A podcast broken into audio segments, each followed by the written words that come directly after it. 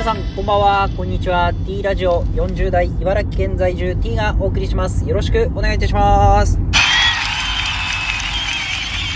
さあ今日はですね12月22日昼間暖かかったですね。今時刻はもうすぐ20時半ですね。夜の8時半を迎えようとしております。えー、外の外気は5度ですね5度になりますえー、まあ、夜はあただ5度だと、まだこう、冬の、まあ、12月後半の夜で5度だったら、まあ、まだいいかなっていう感じですかね。そんなに、すごい寒いっていう感じではないですけどね。これ昼間が5度だと寒く感じるんですけどね。朝、夜の5度は、なんとかこう耐えれるなと。ですね。ただしかしですね、今年もですね、あのー、今年もですねっていうか、まあ先ほどガソリン、車のガソリンを本日入れてですね、で、まあ入れ終わって、えー、レシートをもらって帰ろうとした時ですね、また抽選が始まったわけですよ。で、抽選回って、まあ抽選もですね、もう当たりか外れの2択ぐらいにしてほしいんですけど、なぜかブドウが3つ揃ってですね、4等っていう、なんじゃそれっていう。何も嬉しくないぞっていう感じで4等。で、4等もなんだかよくわかんないですね。レシートもよく見てないので、まあ4等が当たりましたというところで、あの時間、この寒い時とか暑い時、ほんとやめてほしいですね。あの、雨の日とか、もう寒い時とか、暑い時は、あのルーレットはもう国として禁止するべきだと思いますね。えー、どうでしょうか、議員さん、えー、ぜひこの法案通していただきたいなと思います。まあ、ということで、今日はですね、あのー、まあ、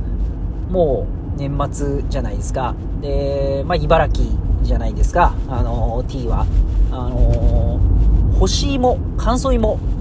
についてですね、えー、まあ、お話ししたいなと。まあ、昨年からこう、好意にしてる青年がいるんですけど、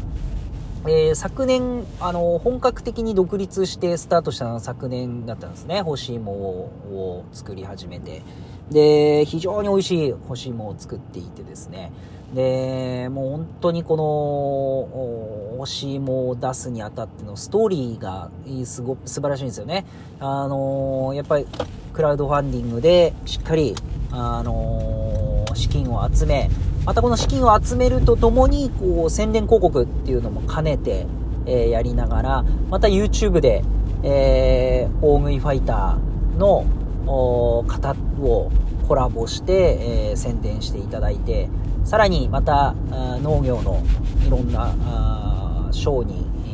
賞に応募して、えー、見事賞を獲得してっていう形で、この一つ一つこの、なんていうんですかね、このストーリーを持って、え、やっていってですね、2年目にしてですね、もう12月、そして1月中旬までもう予約がいっぱいっていうところで、あのー、まあ、去年は普通に買えたんですけどね、なかなかこの、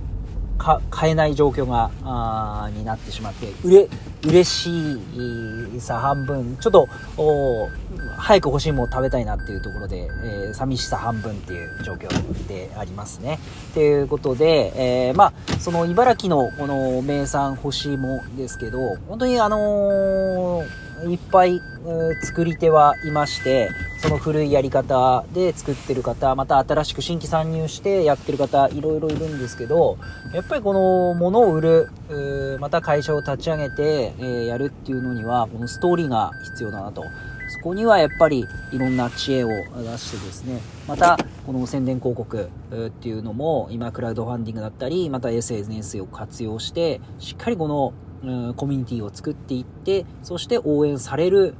生産者になっていく、うん、販売者になっていくっていう、まあ、ここを非常に、あの、勉強になるなっていうところで見させていただいております。えー、本当に茨城の干し芋、本当に美味しいですので、まあ、高いんですけどね、最近非常に高くなってきてるんで、まあ、昔はすごい安くて、えー、良かったんですけど、非常に高くなってますけど、まあ、間違いなく美味しいですし、えー、本当に、えー、なんですかね、茨城の冬といったら、干し芋、乾燥芋なんで、ぜひ食べていただきたいなと思います。ということで、えー、また、次回ということで、えー、よろしくお願いいたします。それでは、さよなら。